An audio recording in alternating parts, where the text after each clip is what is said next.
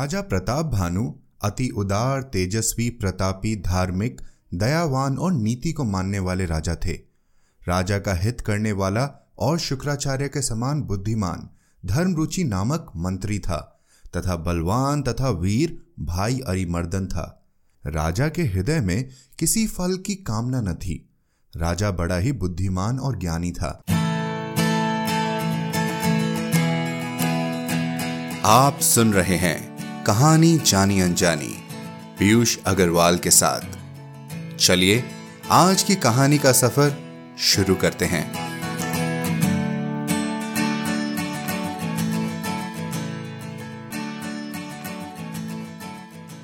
नमस्कार दोस्तों, सबसे पहले आप सबको नवरात्रि और दशहरा की हार्दिक शुभकामनाएँ। अब जब त्योहारों का समय शुरू हो गया है, इस बार हमें और सावधानी के साथ त्योहार मनाने होंगे। हमें अपनी और अपनों की सेहत का ध्यान रखना होगा। चाहे हम इस बार कुछ कम दायरे से सब त्योहार मनाएँ, पर ना उससे उनकी रंगत कम होती है और ना ही उनका महत्व।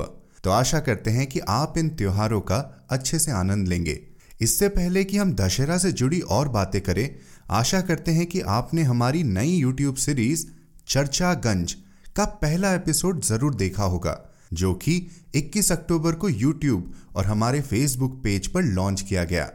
अगर नहीं तो ज़रूर सुनिए। हमारे मेहमान दिव्य प्रकाश दुबे जी से कुछ खट्टी मीठी बातें और अनमोल किस्से।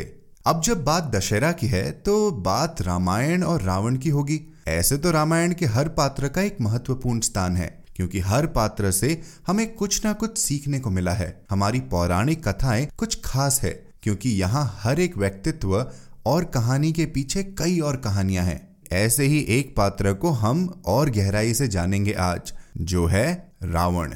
दशहरा पर रावण मेघनाथ और कुंभकर्ण के पुतले जलाए जाते हैं। रावण से जुड़ी कुछ सुने, अनसुने किस्से और कहानियाँ जो हम आपके लिए लाए हैं। इन कहानियों को हमने कई अलग अलग जगह से जमा किया है, जिसकी जानकारी आप हमारे शो नोट्स में से ले सकते हैं। ऐसे तो रावण के बारे में कौन नहीं जानता? ब्राह्मण पुल सत्य ऋषि का पौत्र और विश्रवा का पुत्र रावण, एक परम भगवान शिव भक्त उद्धट राजनीतिज्ञ। महाप्रतापी, महापराक्रमी योद्धा, अत्यंत बलशाली, शास्त्रों का प्रखर ज्ञाता, प्रखांड विद्वान, पंडित एवं महाज्ञानी था। लंका नरेश रावण, जिसने तीनों लोकों पर अपना अधिपत्य स्थापित किया था, वही रावण, जिसने सीता का हरण किया और उसी कारण भगवान राम के हाथों मृत्यु को प्राप्त हुआ। जी हाँ रावण के बारे में ये कहानी तो हम सब जानते हैं लेकिन आज हम कुछ और किस्सों को भी आपसे साझा करेंगे। कहते हैं, पृथ्वी पर होता वही है जो निर्धारित होता है। बस, वही है रामायण का सार भी। हुआ वही जो निर्धारित था, एक घटनाक्रम के तहत। तो चलिए, जानते हैं कि किस फलस्वरूप रावण का जन्म दैत्य योनि में हुआ। उनकी नाभि में अमृत कहाँ से आया? और किन श्राप के कारण उसके जीवन में ये सब घटनाएँ घटी? और किन श्राप के कारण उनके जीवन में ये सब घटनाएँ घटी? इस बार बेशक आप खुले मैदान में रावण दहन न देख पाए, पर किस प्रकार रावण का पतन हुआ, यह आप हमारी कहानी में ज़रूर सुन सकते हैं। तो शुरू करते हैं।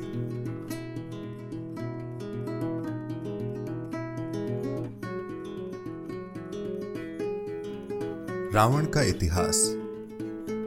रावण के जन्म को लेकर कई प्रकार की कहानियाँ हैं। एक पौराणिक कथा के अनुसार, एक बार सनकादिक मुनि सभी लोगों की यात्रा पर निकले।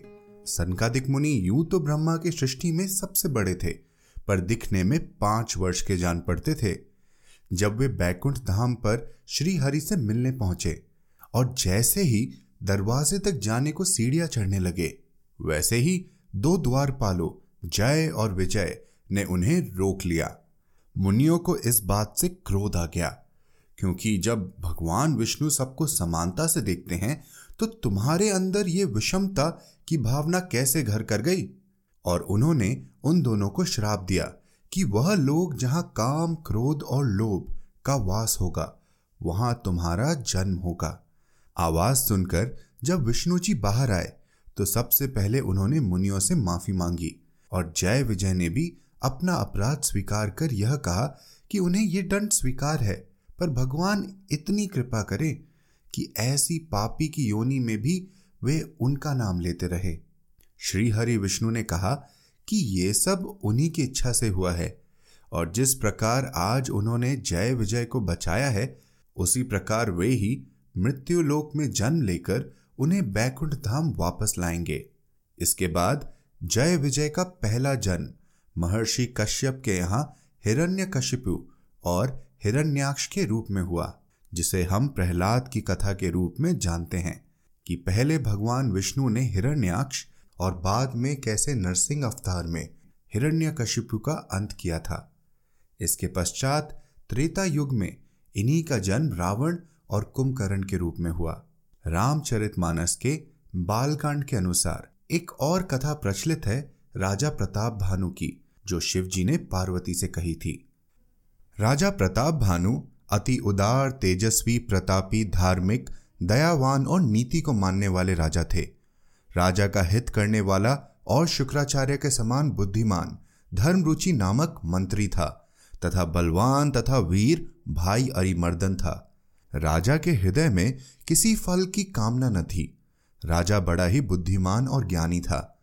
एक बार वह राजा एक अच्छे घोड़े पर सवार होकर शिकार का सब सामान सजाकर विंध्याचल के घने जंगल में गया। राजा ने वन में फिरते हुए एक सुअर को देखा। दांतों के कारण वह ऐसा दिख पड़ता था, मानो चंद्रमा को मुँह में पकड़कर राहु वन में आ छिपा हो। नील पर्वत के शिकार के समान विशाल शरीर वाले उस सुअर को देखकर राजा घोड़े को चाबुक लगाकर तेज़ी से चला और उसने सुअर को ललकारा। कि अब तेरा बचाव नहीं हो सकता। राजा को बड़ा धैर्यवान और अटल देखकर सुअर भागकर पहाड़ की एक गहरी गुफा में जा घुसा। उसमें जाना कठिन देखकर राजा को बहुत पछताकर लौटना पड़ा, पर उस घोर वन में वह रास्ता भूल गया। वन में फिरते फिरते उसने एक आश्रम देखा। वहाँ कपट से मुनि का वेश बनाए एक राजा रहता था, जिसका देश राजा प्रताप भानु ने छीन लिया था और जो सेना को छोड़कर युद्ध से भाग गया था। राजा ने उसको नहीं पहचाना, पर वह राजा को पहचान गया था। राजा को अपने वश में करके अधिक स्नेह दिखाता हुआ कपटी तपस्वी ने झूठ बोलना शुरू कर दिया। अम, हे राजन सुनो, मैं तुमसे सत्य कहता हूँ। जब सबसे पहले सृष्टि उत्पन्न हुई थी तभी मेरी उत्पत्ति हुई थी। तब से मैंने फिर दूसरी देह नहीं धारण की। इसी से मेरा नाम एक तनु है। उसकी बात सुनकर राजा को लगा कि ये सच में कोई महान तपस्वी है।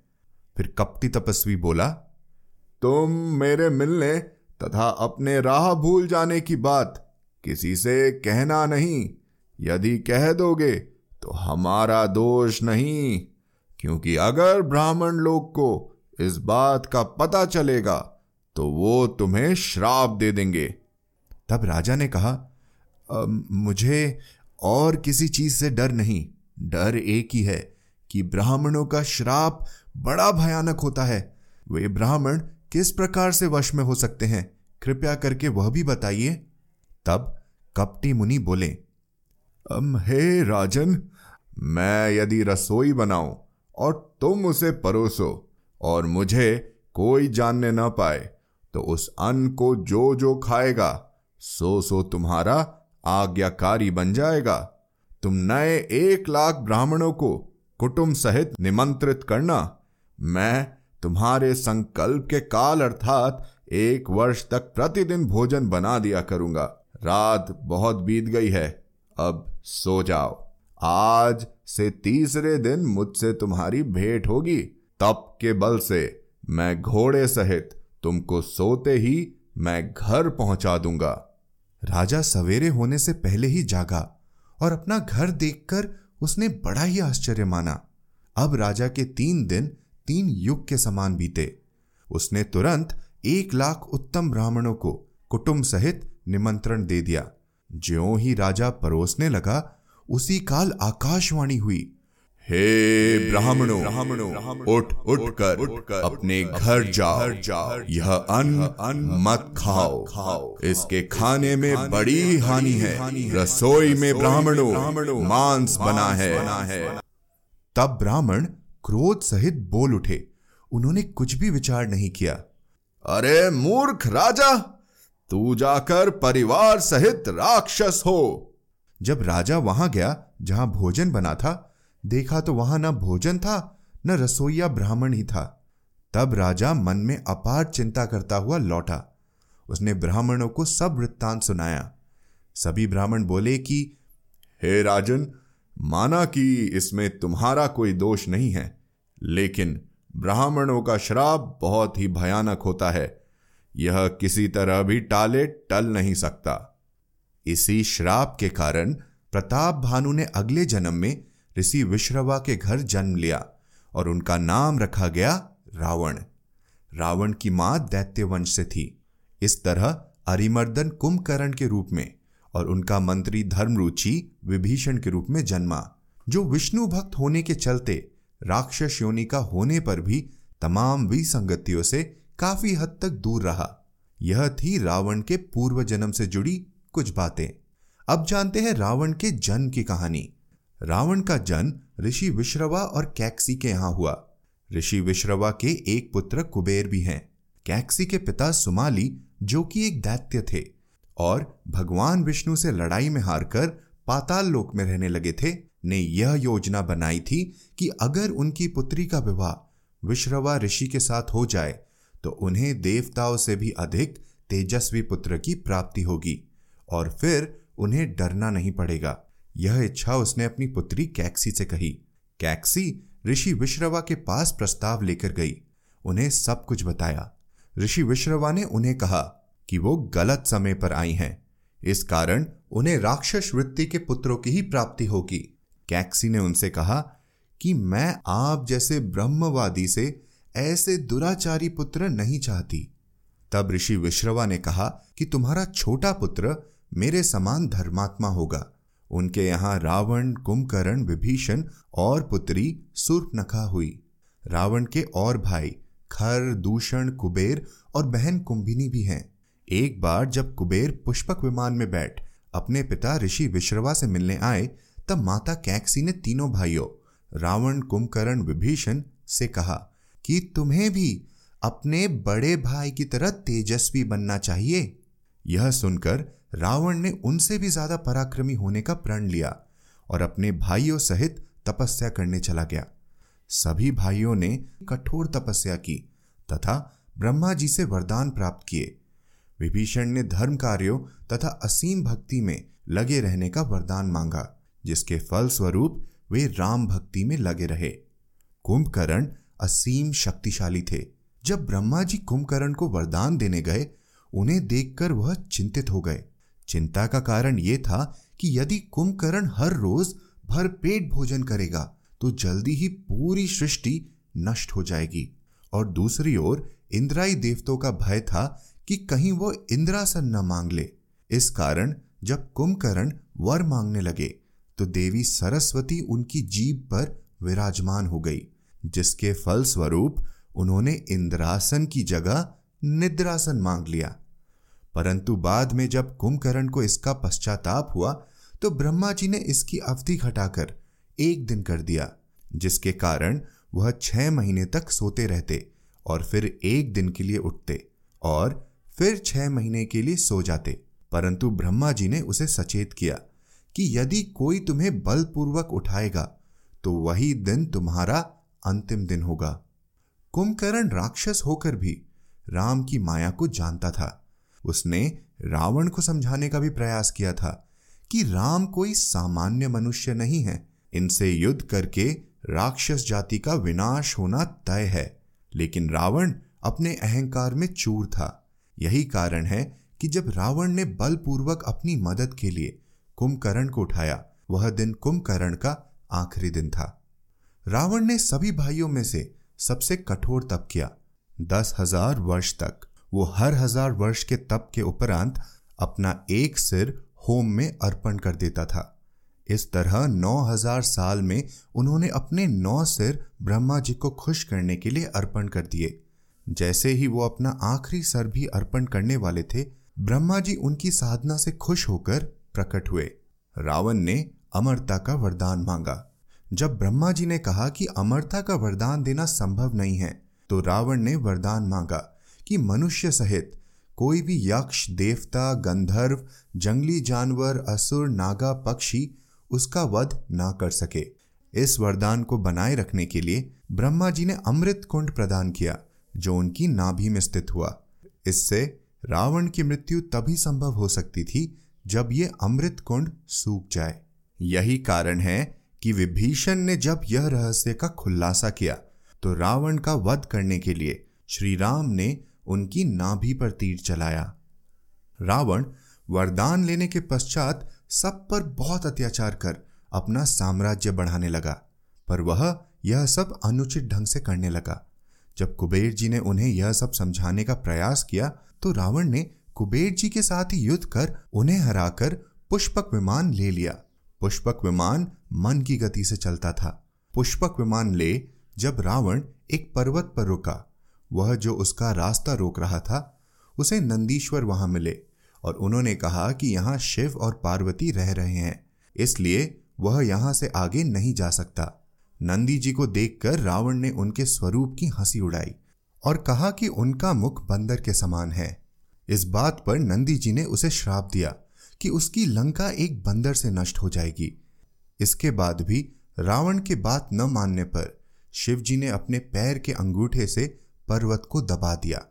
अपनी गलती का एहसास होने पर रावण ने हज़ार वर्ष तक शिवजी की आराधना की और वरदान स्वरूप चंद्रहास तलवार के साथ और भी कई अस्त्र शस्त्र मिले। इसके बाद भी रावण के अत्याचार नहीं रुके, जिसमें वेदवती कन्या और रंभा से दुर्व्यवहार तथा अयोध्या के दो राजाओं से युद्ध, जिसके कारण उसे और कई श्राप मिले, जिसके फलस्वरूप ही रामायण में जो हुआ। वह घटित हुआ। रावण की मृत्यु का कारण एक स्त्री बनी, जो कि वेदवती कन्या के श्राप से हुआ।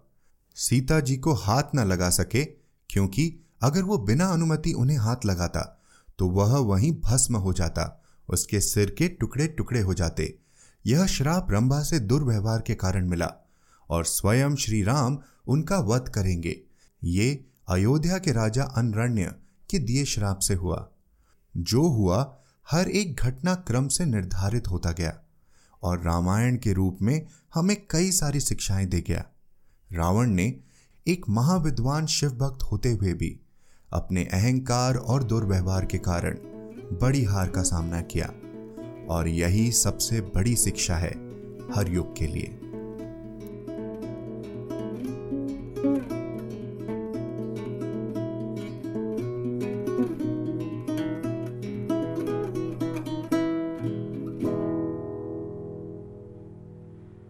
तो दोस्तों, ये थे रावण के जीवन से जुड़े कुछ अनमोल किस्से।